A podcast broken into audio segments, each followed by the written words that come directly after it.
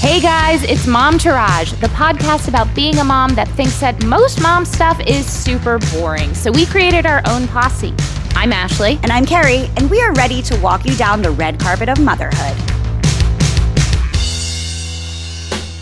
Hey guys, happy Hi, Wednesday. guys. What a fun show we have for you and some updates today, right? Yeah, so I guess first things first before we get into our usual, you may have noticed that the last couple of podcast episodes, maybe like two or three now, we have been kind of toying around with the format. We have a live show now. We're originally thinking that we would use the audio for the live show for the podcast, but we've decided not to do that for so many reasons. So thank you for being patient with us. And also just as we try to figure this thing out, as we grow and change, just like our children, know that there will be growing pains. Yeah, so basically, our plan is for right now the live show and the podcast are two separate but very closely related entities. Our live show is going to have some fun, vis- more visual content. The podcast will be of a coordinating topic, usually, may even have the same guests, but it'll be different content altogether. We, we're going to talk about different things, get into deeper dives, talk about parenting articles, the stuff that you've come to expect from us. So we're really excited. and our live show will be more of like a tune out versus a tune in, where you get to have a little bit more mom's night out, a little wild and crazy, a little bit more visual. But, you know, they are complementary and speak to each other and uh, have content so that you can enjoy both. Yep. And we also want to hear from you. Send us a message, send us a DM, send us an email. You can always reach us at Momtourage Podcast on Instagram and Facebook or momtouragepod at gmail.com and let us know what you're thinking, how you're liking things, because we really want to hear from you. We do this for you. So hit us up. Plus, Ashley and I are on the toilet a lot, so we like to read this kind of stuff on the toilet. Yeah. And you might get some swag if you message us. But anyway, on to today's show. We're recording this on Friday. Last night, our, our live show guest was Kate Casey, host of Reality Life with Kate Casey. We love her. We've actually started a great long distance friendship with her. So she's joining us today. We're going to talk some more about being a mom of five and reality hot goss. Super fun. And we're discussing an article that I brought to attention because I feel like it really pertains to me and maybe to Ashley, who knows, which me is the signs that maybe you've been raised with a codependent parent. What that means, the signs, what to look out for. Yeah, I mean, parenting is hard. Being a human is hard. Sometimes they all uh, interfere with each other and shit happens. So let's hear about that. Yep. But as always, we're going to have hashtag swag bag. But first, The tits and the shits. Oh boy, that was a that was a disaster. Do you have any uh, a tit you want to talk about and or shit you want to talk about? Let's see. My tits are that I'm having a really fun time decorating or trying to decorate the new house. That I've been making these like image boards and I, I really take a lot of care in planning things out so that nothing's really random uh, right away in the house. Lee and I did a really good job of it when we moved into this apartment together uh, about two years ago. And we were just so proud of ourselves how we like spreadsheeted the fuck out of stuff and really measured and made diagrams. And so we're doing the same thing uh, on a larger scale for this new house. So it's been getting me excited to just try to figure out what this house is going to look like after waiting so long and thinking so much about having a home. And the tits are imagining it all coming together. That's good. That's a good one. What are your shits? My shits are that my allergies have been really bad, and everyone thinks I have COVID because all I do is cough and sneeze and shit in my mask. But yeah, I have seasonal allergies. Like, again, here's more content where Carrie describes how old she is. I have seasonal allergies. And so once the trees start dying and stuff starts like falling off and stuff, my allergies like really, really kick into high gear. That's so not an old thing. I've had seasonal allergies since my twenties. yeah, but complaining about it is like an old fart I thing to do. No, no, it's not. Are Anyway, so I've had just like that. a light headache. The kind that's like, do you even take anything? It's not even worth it. It's just like freaking annoying. Light headache, sneezing. My voice has been like a little vocal fry y. So this seasonal allergies. And then I guess in talking about my tits, it's only going to get worse when I move to the suburbs. yeah, yeah, so looks like uh, Zyrtec will be the proud sponsor of swag bag for a while. But anyway, just seasonal allergies. And I just feel so self conscious about it now because everyone is like looking at people every time they sneeze or cough or whatever. And I'm just like, it's not COVID. It's not COVID. Yeah. I mean, that's what you just hide in your house. I know that's what you do. But anyway. Yeah. How about you, Ash? My shits are, I, I can't stop talking about how much I hate homeschool. I hate learn from home. I just think it's insane. You know, it's unavoidable. I have mixed feelings because, on one hand, I think the school that my son is going to is particularly underprepared, which is kind of shocking because we knew this was a potential all summer. And then at the very last minute, New Jersey decided, okay, they're definitely not going back in, which either way, Sebastian wasn't going to go into a physical school. But aren't you glad that you had planned that ahead of time instead of these people that were like, all of a sudden, just kidding? Like, that's what we Yes, talked about with this season's gold. I just don't understand how his school has been so last minute about it. And it's like, I was never told to get any supplies. Thankfully, I was getting them for the homeschooling stuff, but I was Right. never told to get any of these supplies. I was never told to have things ready. And every day it's like, make a craft with these things, which if you've ever crafted with a three year old, you do a lot of the work. Like I have to cut up little sheets of paper for him ahead of time. And it ends up being, I'm going to school more than he's going to school. So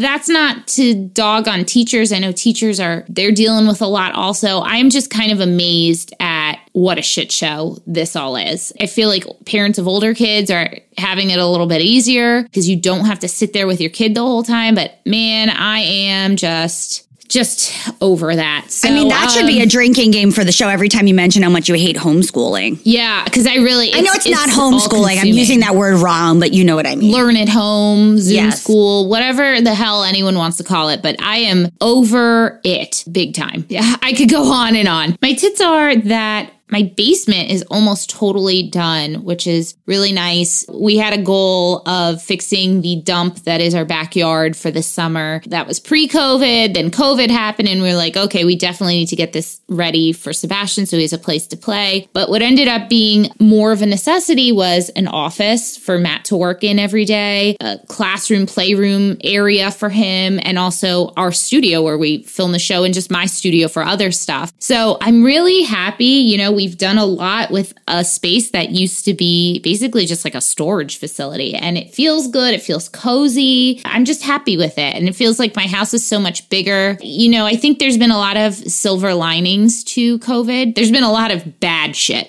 and we all know that. But there have been some silver linings, one of which that people have had a lot more time with their families. You know, we've had the opportunity to fix our houses up. And I think that's nice. You know, we're all rediscovering what's really important in life. I'm not somebody who has a thousand friends. I just, I don't want a thousand friends. I don't have the time for it. There's a few people in my life that I want to spend a lot of time with. P.S. I'm one of them, guys. Thank you. Yeah, Carrie has like 6,000 friends. That's not my style. I don't hang out with all of them all the time. I don't have the time to hang out with them, most of them more than once a year. Although I did that- hang out with another friend already this morning and it's not even noon. Right. It's that's just like not my thing. I don't need it. I don't care. You don't need Go a ahead. backyard because I've already promised Luna that now that we have a backyard that you and Sebastian will come over and you guys can play in our backyard, especially during COVID because we have that swing set. So we don't have to go to a nice public of you, but I want my playground. own backyard. I know, but that's not going to happen this winter. Um, we're starting some work. We've started some work this past weekend, so it's going to be a process. But I'm excited, and it's it's nice to just Ashley's like, I don't want to come to your house, bitch. No, like I'm happy for you. I'm excited for you, but like it's not my house, you know. I'm happy. It's great. I'm excited to see everything you've done with it, but also like I just want my house to be cozy. No, I know, but you, but the way you said it, you said it like, yeah, I'm not coming over your house. That's basically the way you said No, it. obviously I'm going to your house, but I'm not going every day, you know? No, no. Well, I don't take my child out to the playground every day. Maybe that makes me a bad mother. Does anybody? Are there people that do that? Is that a thing? Yes, yes, that's a thing. Oh, well, not us. So Yeah. mm, Welcome to our mom garage where we don't Yeah. take our children to the playground.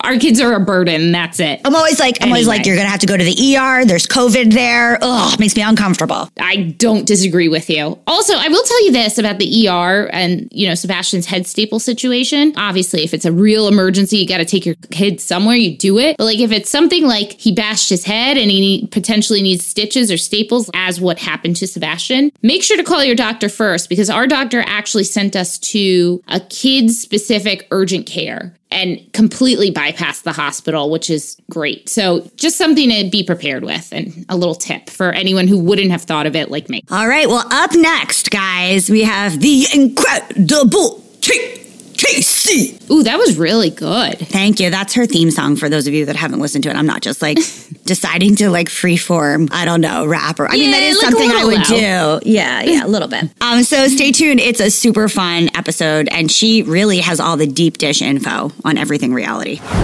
Today's guest is a mother of five and the host of the incredible podcast Reality Life with Kate Casey. Please welcome the amazing Kate Casey. I was going to do it, but I was so embarrassed. I think I was going to embarrass myself again. Hi, Kate. Hi, my ladies. My I can't ladies. intro you without saying it, in all honesty. It's just so good and catchy. Yeah, but see, I watched the video we made yesterday and I'm like, I look straight up like an absolute crazy person. Maybe I shouldn't be singing her theme song all the time. Maybe that's a poor choice. No, you know what's the best is people send me video of their kids singing it, and then I'm like, oh, that's that's real nice. Yeah, I was gonna say that's the best. That's the best of both worlds, really. yeah. I also feel like great. I'm just used to looking crazy. So at this point, who gives, you know? My kid just started. We, we actually talked about this. I think it was last week. My kid has just started singing everything, and I could not be happier because I'm a person that also sings everything, and it's much to Ashley's dismay because she hates that I basically bust everything out into a Broadway number all the time. That would drive me crazy. Yeah, I went to school with theater kids. I was a theater kid, and it was just like, oh my God, can we escape theater life for like a hot second, please? But there's no escaping with Carrie. There was this girl growing up who was very obnoxious, and she would brag all the time about how she was on this local Philadelphia show that Carrie probably knows called the Al Alberts Oh Showcase. my God, I know a bunch of people that were on the Al Albert showcase.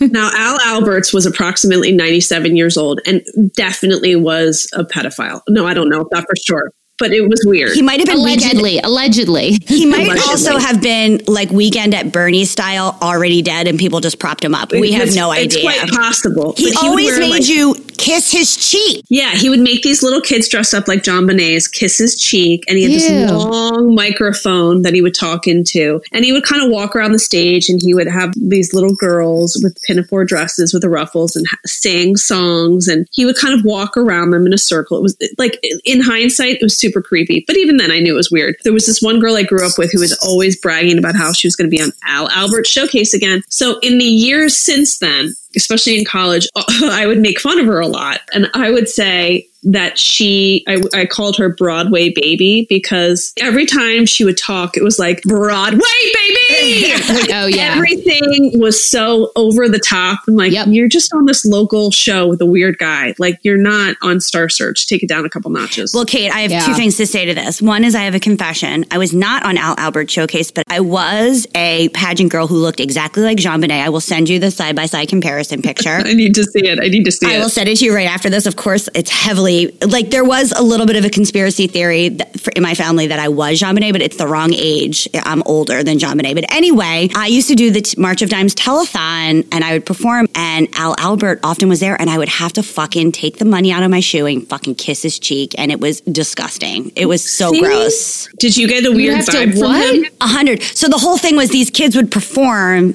and then walk over to him and make a donation. So I was a dancer, so I put the money in my shoe. So that after Oh. my after my performance is over, you go over where he's like basically propped up with a microphone because he's 107 years old, and you take your sweaty money out of your shoe and you're like, "This is ten dollars from the Citaro family. Thank you for helping the children." That kind of thing. Meanwhile, he probably pocketed it himself. Also, do you remember Steampipe Alley? That was also a, course I did. Uh, with Mario Yep. Cantone. That was another Philadelphia show. Do you also remember Dance Party USA? Yes, of course I do. Yeah. Oh, boy. Princess. She went to East High School.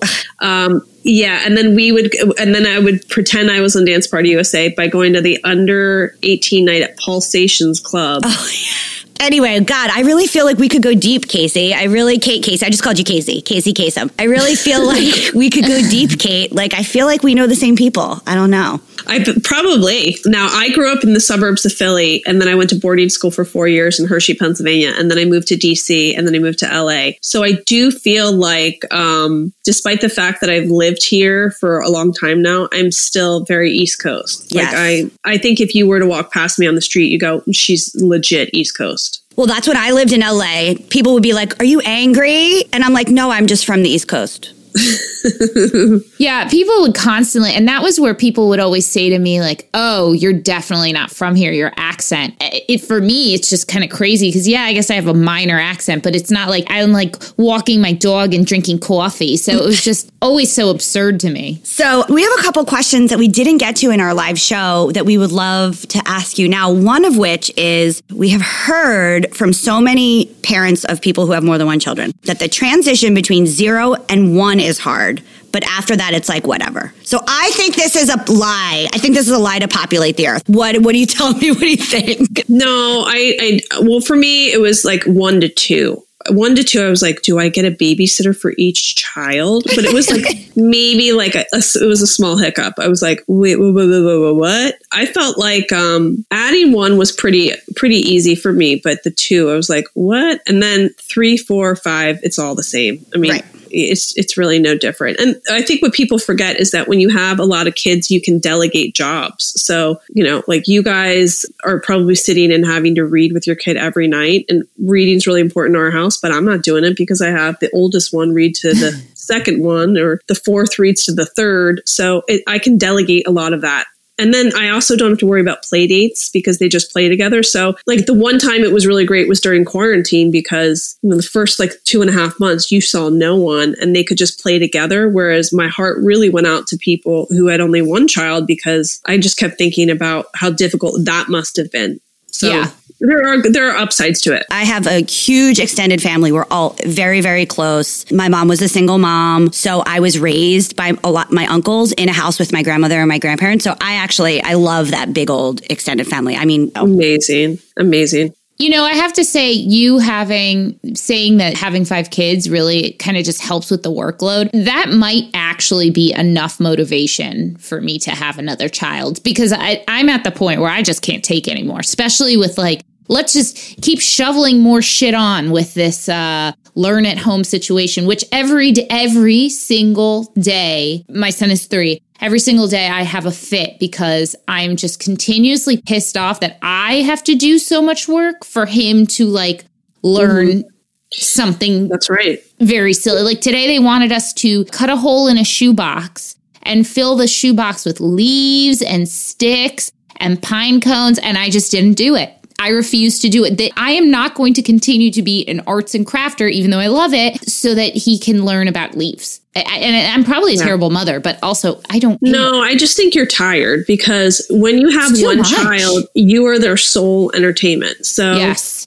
And I think that when you have one child, uh, like I always say this to my girlfriends who have one child, I'm like, can you just remember that you don't have to do everything for them because you are their sole entertainment. You, they're their play date, you're their Yep. teacher, and you never get a break. Like I am still, yeah, I, it's a lot more work in terms of like financially and giving each child attention, but the delegation is enormously helpful when you have more than one. So for those that have one, it's like uh, you never get a break, and and I think that's a lot of you do that to yourselves. You feel guilty, like I don't have a play date for them today, so I'm going to have to go above and beyond. Truthfully, No, they're fine not- just not reading it. a book.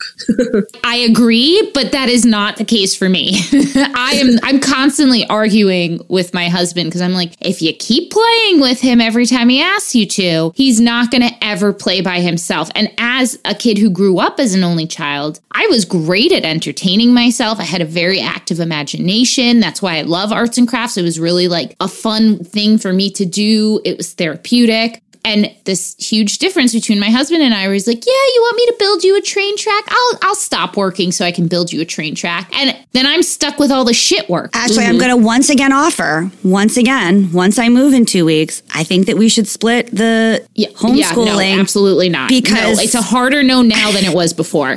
because I am all about I Luna and I do shit like that all the time. Let's I every day we make an altar with with leaves and stuff and we talk about nature and I'm into that shit. So I'm just saying I'm willing No, to I- share the burden also, with he you. He has school. He has to do the school work. It's not right. Like so can- why don't I not check in? No. Why don't I do the school work with him? No, I'm good. Thank you. I'm just saying most mothers would be like, Are you serious you're gonna sit with my kid for school? Most of them would be like, Fuck Yes. yeah. Yeah. Not you. Also, most mothers are like, you know what? I'm not most mothers. We know this. I know, I know, I know. I'm busting your balls. Anyway, next So, question. Kate, next question, Kate, Ashley. Tell us, how do you and your husband find time for each other with five kids? And I feel like I know the answer, but I want to hear well, we have gone on a date every Saturday since we had a, our first child. Oh, I love that. That's our standing date, and we always do that. And we, let's see, the, when the kids go to bed, I mean, the older ones, they kind of hang out and kind of do their own thing and read books or whatever. But we always sit together on the couch. He has his computer and he'll watch some stupid TV show that I hate. And then I'll watch a reality show or documentary that he thinks is dumb. But, um, you know, we hang out together every night. So that's nice too. But we also do a lot of stuff as just a family. Like we'll go on walks together and bike rides and we'll go swimming together. So, I mean, it's not like I don't see him, although he does work seven days a week and I do work all the time too. We are independent people in an intimate relationship. That's what I That's want. awesome. He's just the most humble, kind, sweet guy, and just like the smartest person I know. So I think he's just the bee's knees. I, I just like think he's the greatest. Oh, I Um, love that. and he's Yeah. just the nicest person. My kids are much nicer than me. They're like him. he's like hopeful and believes in people, and I'm like that person's a bunch of bullshit. Um, he's great. You know, every everybody everybody that meets him is like, oh, he's just so nice.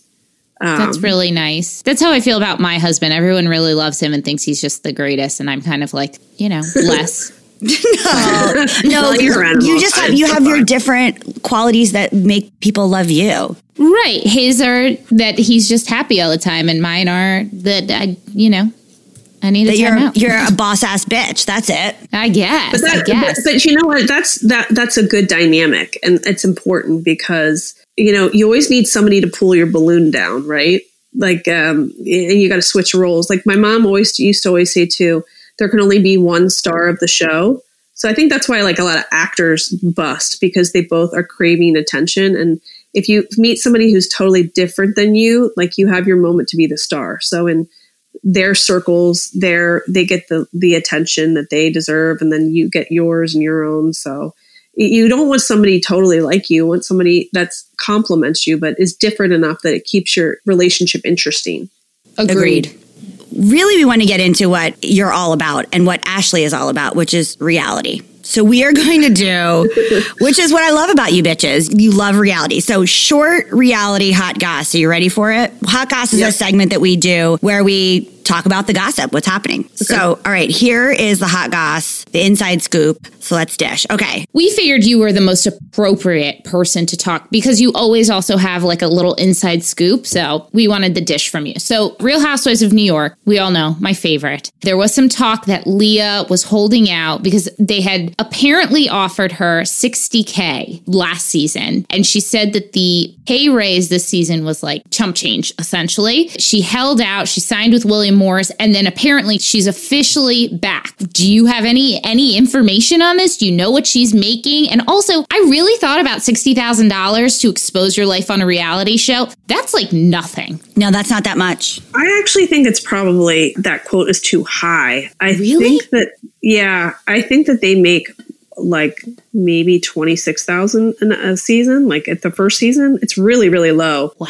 I think the going rate is between one to three thousand in an episode, maybe. So that actually sounds quite high. I don't know if the amount's different because it's New York, but it, it does seem high. How do they make their money then? Typically, you make your money in the third season. That's when you can negotiate for bigger money. Oh. So that's strange that she was even able to get a pay raise to begin with because that's unlike anybody else. I think it's unwise to have your publicist call the New York Post or New York Yeah. Times or, hello. Um, Definitely the Post, yeah.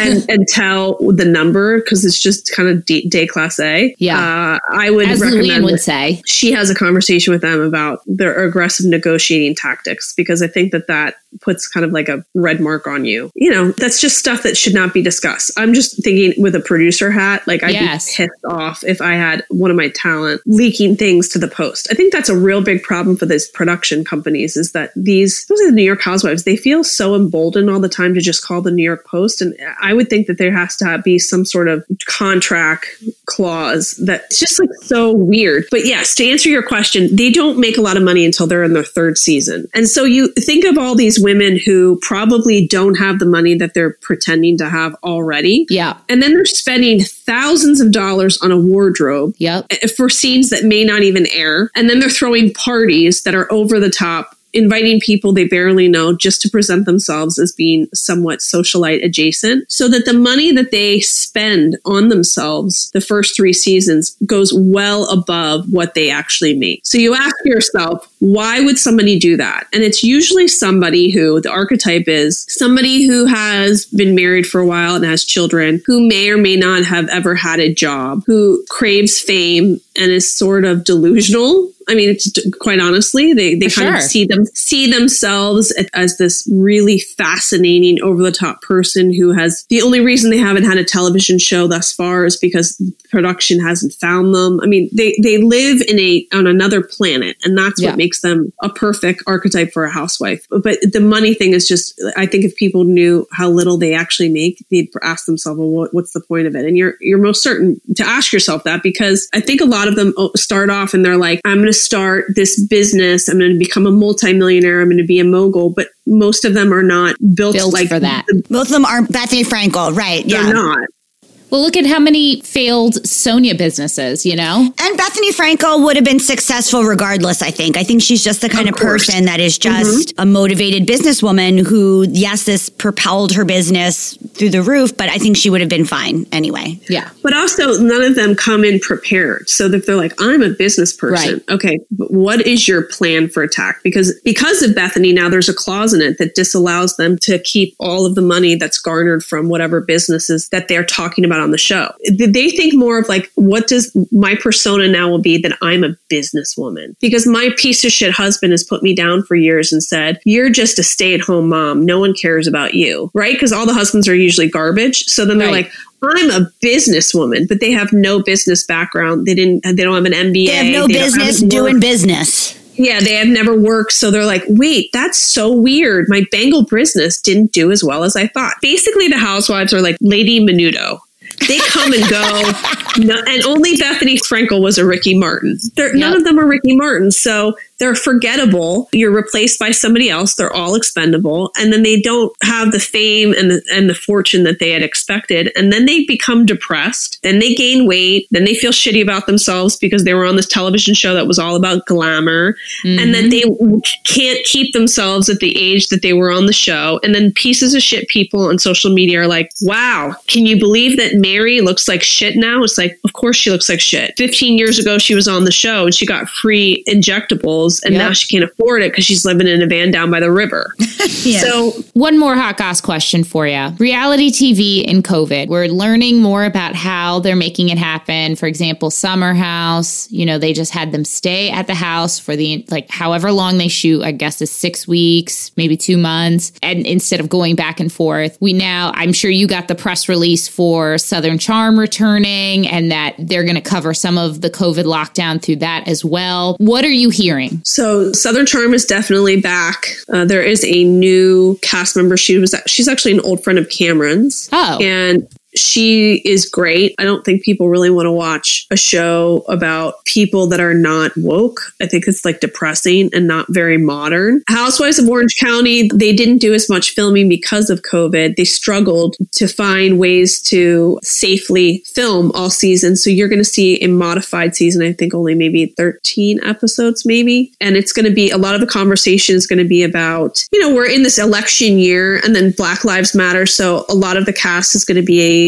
arguing with Braunwyn's stance, and Yeah. she's going to be open about her decision, her uh, health decision, and she's going to come forward with that. And so that a lot of people will probably be interested in that storyline. But overall, I just don't think people want to watch anything having to do with COVID. But the problem is because they didn't film so much during this year, there's a lack of content on the traditional network channels. So you're either going to see people that begrudgingly watch because there's nothing else on or what I believe, which is that you're going to continue to see the numbers rise for streaming media and network television. I think they're all collectively shitting their pants. Like Yeah. we need to rebrand new content. And I also think you're going to see a shift in television in terms of reality shows where you're going to see less about dramedies and you're going to see more uplifting shows. More like undercover boss type shows. A little bit of that, a little more about people uh, behind the scenes, their grit. So less about people who are Instagram influencers for just taking a picture, more about we want to know the person that created the company that's being sold on Instagram versus the person who's just taking a picture with the product. I think that that's why documentaries right now are trending so much because one, the documentaries that are like The Vow and stuff like that, they make people feel like, oh, other shit is also a, a shit show. And that the dumpster fire that is 2020, at least we can watch some fun dumpster fires instead of the real one that we're living currently Right. right now. But also because a lot of the documentaries that are trending well are have kind of an uplifting quality to them, like the Michael Jordan one, which is sad of course, because of his dad's murder, but also is uplifting, like and triumphant and stuff like that. And I don't know. I just think that documentaries can do that in times that are of crisis. It makes you feel like relatable, but also uplifted. I just think people also are sick of imagery. They don't want to scroll through their feed and see people who seemingly have very perfect lives. In the same way, they don't want to watch a TV show about people who don't really seem to change their lives season to season and they live like a smoke and mirrors life. Like I'm projecting this image that I'm happily married and I'm very wealthy when in fact they're not happy and they rent their house and they can't afford blah blah blah. I think people are so starved for real stories and real depictions of the struggles that people face in their businesses and Well, especially in this time, like with all of the Black Lives Matter, with all of the, it's like, it's like a little bit weird sometimes to feel like you're tuning out so much to this other like candy coated thing. Sometimes it feels, for me, it feels a little bit Yeah. like,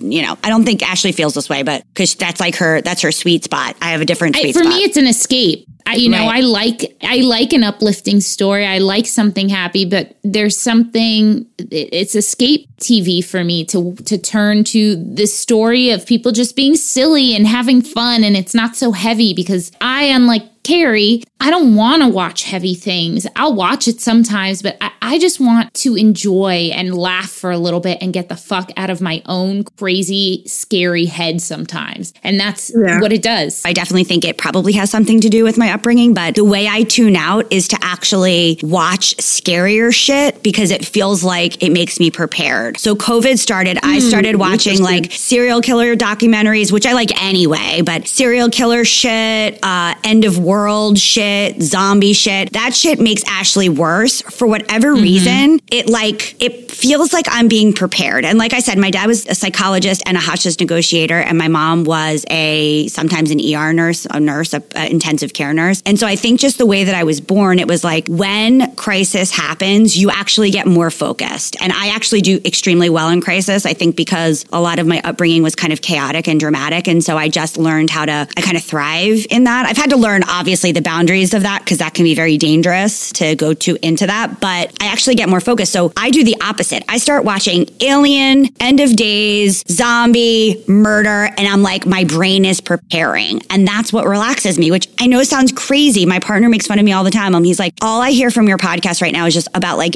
decapitation. Like, how is that relaxing? I was like, I don't know what to tell you, but it makes me Well, you know, I know what it is. It's because there's an element of that kind of stuff that you feel like you're completing a puzzle, that you figured it out. Yeah. And so, in a time when you feel like you have no control of the world, it's the one little space where you're like, I can figure this out and control it because I Yeah. have put the puzzle pieces together. Also, I think that somewhere in my mind, if I can imagine the worst thing, it won't happen. I don't know. That's like magical thinking, but it's like if I can like prepare and imagine the worst thing that would happen. It, I mean, listen, I talk to my therapist about this all the time. It's magical thinking, but that's just how I deal with stuff. Anyway, well, it's always a delight to talk to you because I feel like my mind explodes. You have like all the underbelly, the behind the scenes, and I love it so, so, so much. And we definitely have to chat about our like deep Philly connections. You know what's weird too is like no housewives ever had an influencer. They never cast an influencer on their shows. Well, Kristen Taekman was kind of one.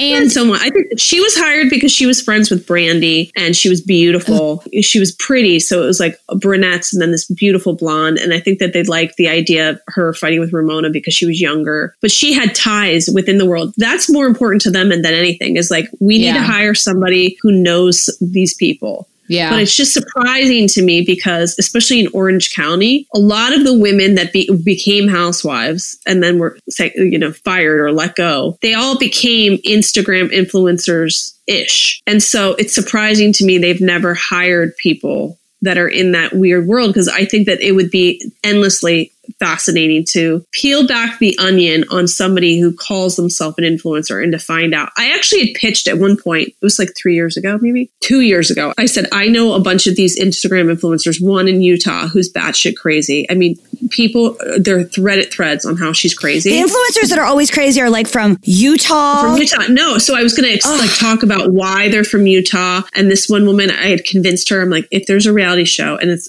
would you be part of it? And she said yes. So I had this whole plan. I was going to do all these Instagram influencers, but it was going to be like making fun of them. They think they're on the show because they're superstars, but we're really going to show you the world. And I kept being told it's the almost over saturated, like everybody comes to pitch shows having to do with Instagram influencers. I'm interested, but I have no money, so I can't am help you with that. But I am very interested. Well, I, I'm, I'm almost thinking that that period of time is over. That's what I'm saying. Because like no one believes any of these influencers anymore. Oh my God, this one woman. I, I'll just leave you with this. And if anybody is dying to know who the, the this person is, Me. message me, miss message me privately, and I will tell you. Okay. I will tell you this. She's sweeter than sweet. She's just lovely, but she's a little bit bananas crazy. But one years ago, my friend Heather and I, we we like screenshot it to each other, and I almost threw my phone ac- across the wall. She did an ad for a tampon company. on her Instagram. Yes, in a onesie bathing suit. And it's like roughly, you know, a lot of these weird women, they'll do like, this is my mini me, like with their daughter in a matching bikini. I'm like, trust me, your daughter does not want to be wearing the same clothes that you are. Like, trust me on this one. And your friends are making fun of you, and your husband thinks it's super weird. No one thinks it's cute except for you to wear matching bathing suit to your child. Yeah, this woman was wearing weird. this like very weird, this onesie with like ruffles on her sleeves, like just over the top. Okay. She's on the beach. She's squatting, legs apart. There's a box of tampons next to her leg. Her hair's done. She's alone on the beach. And it was like some caption about women's strength, la la la. la. And that's why I use you know, XYZ tampon. And I sent it to this girl who does PR in the world of like kid brands and stuff. And I said, legit, just tell me, like, how much did she make for in like humiliating herself on this Instagram post? And she said, honest to God, I think she probably made 50 bucks and got a free box of tampons from it. All I gotta say is a beach is the worst place to put a tampon in for like so Yes. many reasons. I one time got a yeast infection from trying to have sex on the beach. So don't put anything yeah. inside your body with or sand. That's oh, the first thing. Why would you even attempt that? It just from beginning to end that sounds awful. And then the second thing is where are you going to put that tampon? That is that is so hygienically terrible for the environment, terrible for everybody else. Like you have to if it's a one piece, you have to do the little thing that everybody does where you take the side and you just put it to one side to Pete. Like there's I have so many questions about this and I feel like I could have styled this shoot for her better. I could have done this better. Yeah. But then it's like the more I've watched over the years, that's why Instagram sometimes is like a reality show because over the years I've just been like raising one eyebrow, like what's really going on behind the curtain? And then I got fell into the Reddit threads and then they were like, well, we think that the husband controls her. And I'm like, oh. And the husband, the husband would think that it would be a pretty shot to fucking put a tampon on at a beach. You're damn right. Yeah. He takes all the pictures. Well, Kate, it was such a pleasure. We will now move this conversation to a thread between the three of us. So I'm going to send you guys momentarily the screenshot of the tampon ad. Yes, and I'm going to send you my JonBenét picture. Yes, please. Oh, and the name too. Oh, Yeah. Don't you worry about that. yeah, yeah, yeah.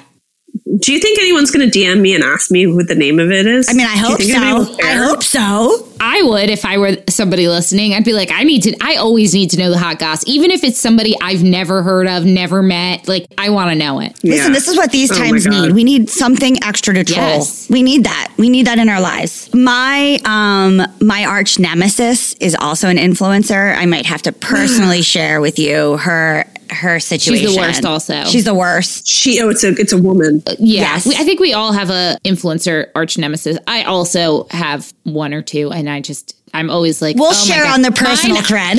yeah, because of mine, I believe that Kanye is paying influencers um, to help throw the election. It's a deep conspiracy theory. wow, Ashley.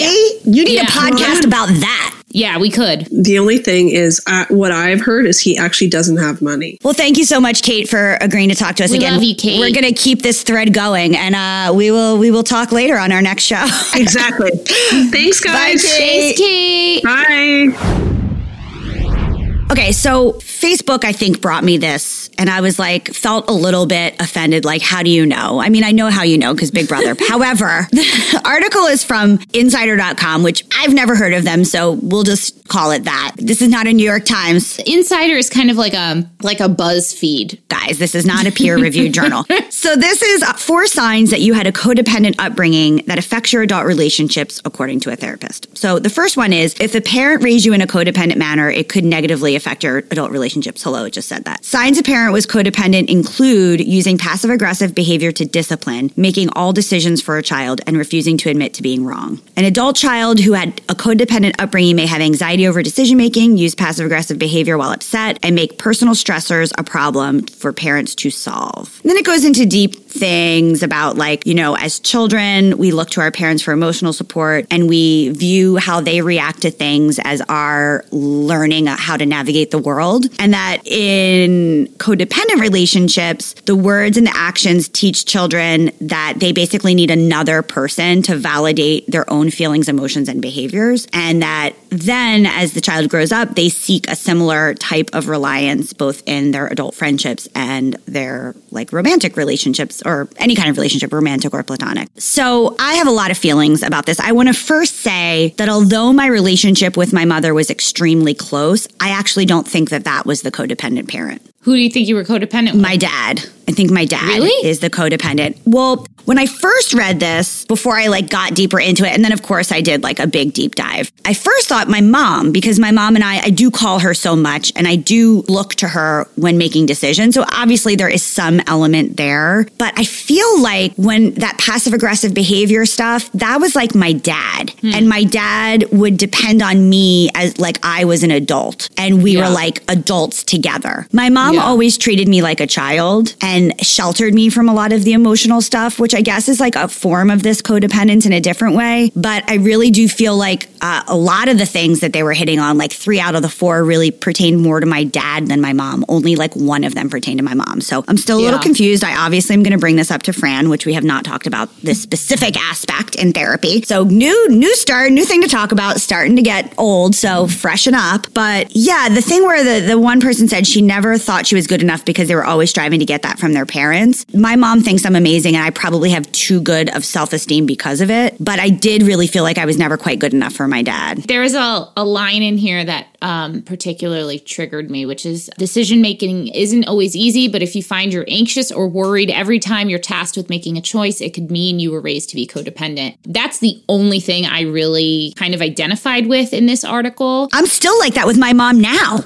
100% and i my mom has been through the wringer with therapy and you know i've done some therapy. I'm still doing therapy. We it's a long journey but she and i work very hard. And i give her most of that credit. She works very hard to have really brought our relationship to a healthier point and to change that. And I still very much struggle with making decisions. And I also very much think that I picked a partner who would kind of partake in a codependent relationship with me. And we are equally as codependent on each other. Yeah. You know, I tell Matt everything. Matt doesn't necessarily tell me everything, but I tell Matt everything. I always consult with him on making decisions, also with my mom. And I do get a lot of anxiety sometimes when I have a big decision to make about, you know, what to do. And I can tell you right now, my mom and I have had some disagreements about current events that are happening happening in the world. And, you know, I've very much been on an Apple box for all of this. And she has had such a staunch take on things lately that I have started to question myself. And I'm disappointed in myself in that, uh, to be completely honest. And this is this is something thought that's been on my mind a lot lately is I'm just why does my mother having a difference of opinion on something that is pretty huge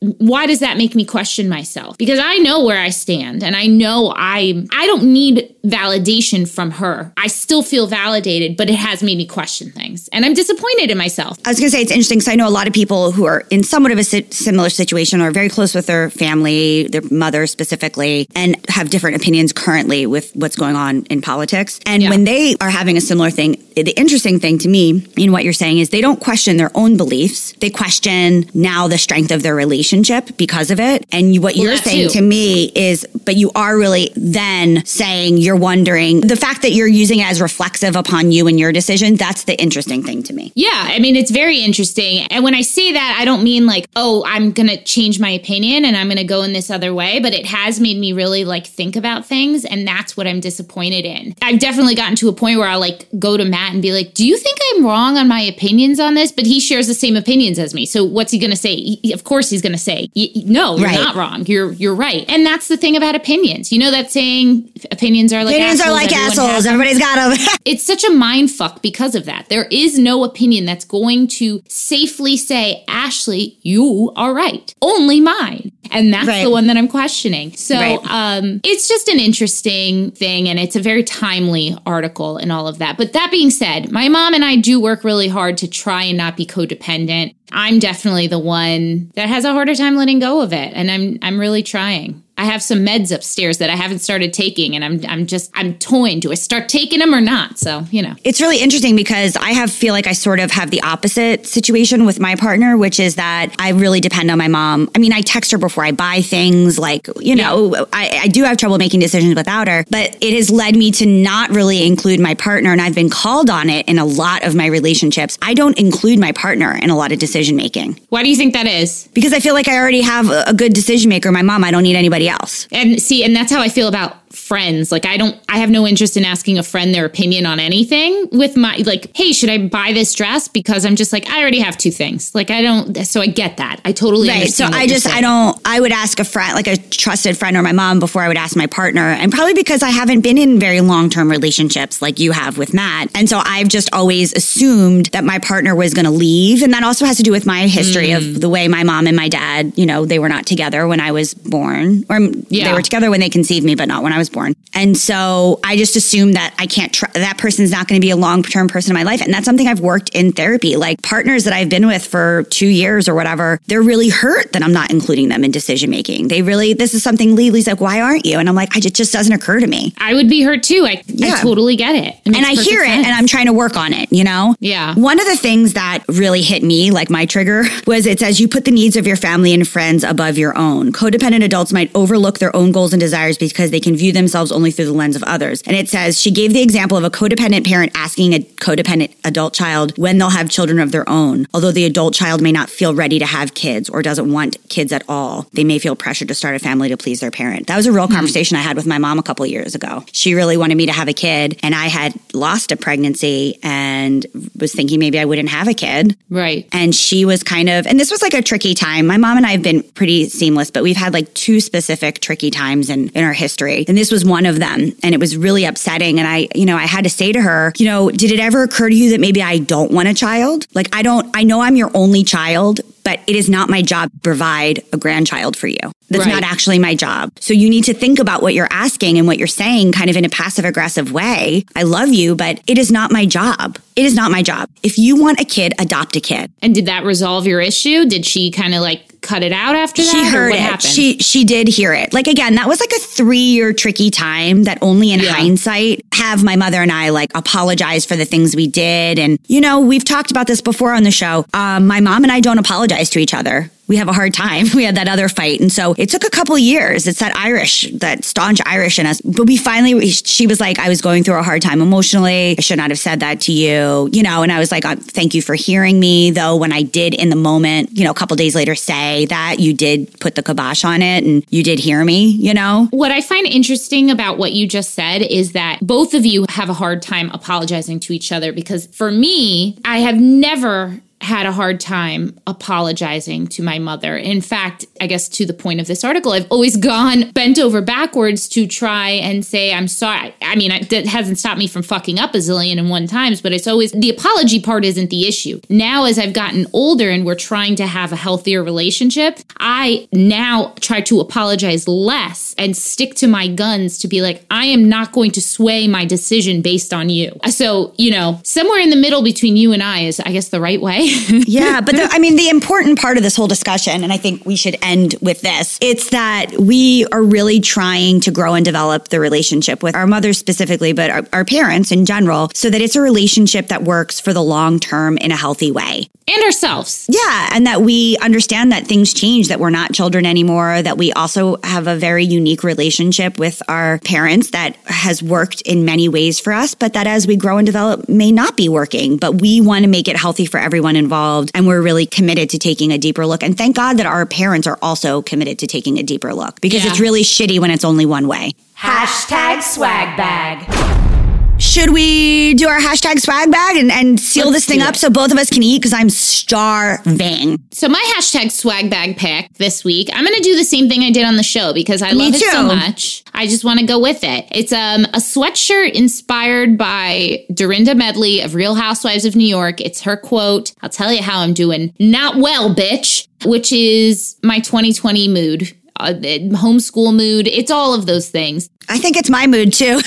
Yeah, I really think so. $29 from Gold Half Moon. You can search for that shop on Etsy. She does all kinds of Bravo apparel and little like pins and face masks. Really cute stuff. So go check that out. Mine is, and I'm going to pronounce it wrong. It's it's a mask. It's a sheet mask, but it's M A with a line over it. So I don't know what hell language that is and what I'm supposed to say. Mask, mask, mask, mask. I sound like a mask. Anyway. and it's from maskskincare.com. And one of my dermo friends recommended it to me, Dr. Black Hat, Black Hat underscore MD. He recommended this mask for me. It's a CBD infused mask, which helps with inflammation. So if you're like me and you've been picking at your skin out of nerves and have been having some, maybe some stress and Dorito induced pimples, this CBD mask helps with inflammation. It's super relaxing. It, it's great. So we'll put it up on there. There's a bunch of different masks to try. Mine is the luminous mask is the one that I really, really like. That's luminous with two S's because why not? And yeah, I like to put mine in the fridge for a couple minutes so it's nice and cool on my face. And yeah, during COVID, I've spent a little bit more time on my skincare. As a mom, I haven't really had time, but COVID, since we're home more than often, I've just been doing it like when I watch a show or when I'm working on emails. I just try to do a little beauty something. I like it while I'm watching my Bravo at night. It seems on brand. Yeah. Anyway, what a great show. That's, our weird. show today, guys. Thank you so much. I said that in the weirdest way. We love you guys. Thanks for listening. And then I just changed it. I was like, I'm just going to say something different because Ashley's weird. Yeah. Yeah. I mean, whatever. I am what I am, I guess. I don't know. I'm in a There's a burp for you guys. Eat. All right. Bye, guys. Bye. Okay, that's our show today, folks. Thank you so much for giving us a listen. Please do not forget to rate, review, and subscribe. We are out here on our own, and these things really, really matter. We want to hear from you. Tell us what you want to hear. Email us at momtouragepod at gmail.com. Follow us on Instagram at momtouragepodcast to hang out with us all week long. We are here for you. You are not alone. We got you. So go ahead, girl. Know this posse is behind you and go slay. Momtourage is written and produced by Ashley Heron Smith and Carrie Sotero. Recorded and mixed by Lee Mars. Our theme song, MILF, is by the band Mama Drama. You can find them on Instagram at Mama Drama Band or mamadramaband.com.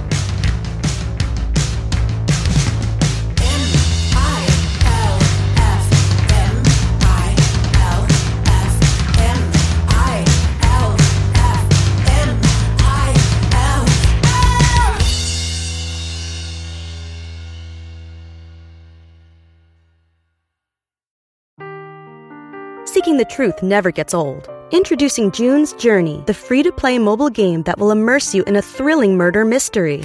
Join June Parker as she uncovers hidden objects and clues to solve her sister's death in a beautifully illustrated world set in the roaring 20s. With new chapters added every week, the excitement never ends. Download June's Journey now on your Android or iOS device or play on PC through Facebook Games.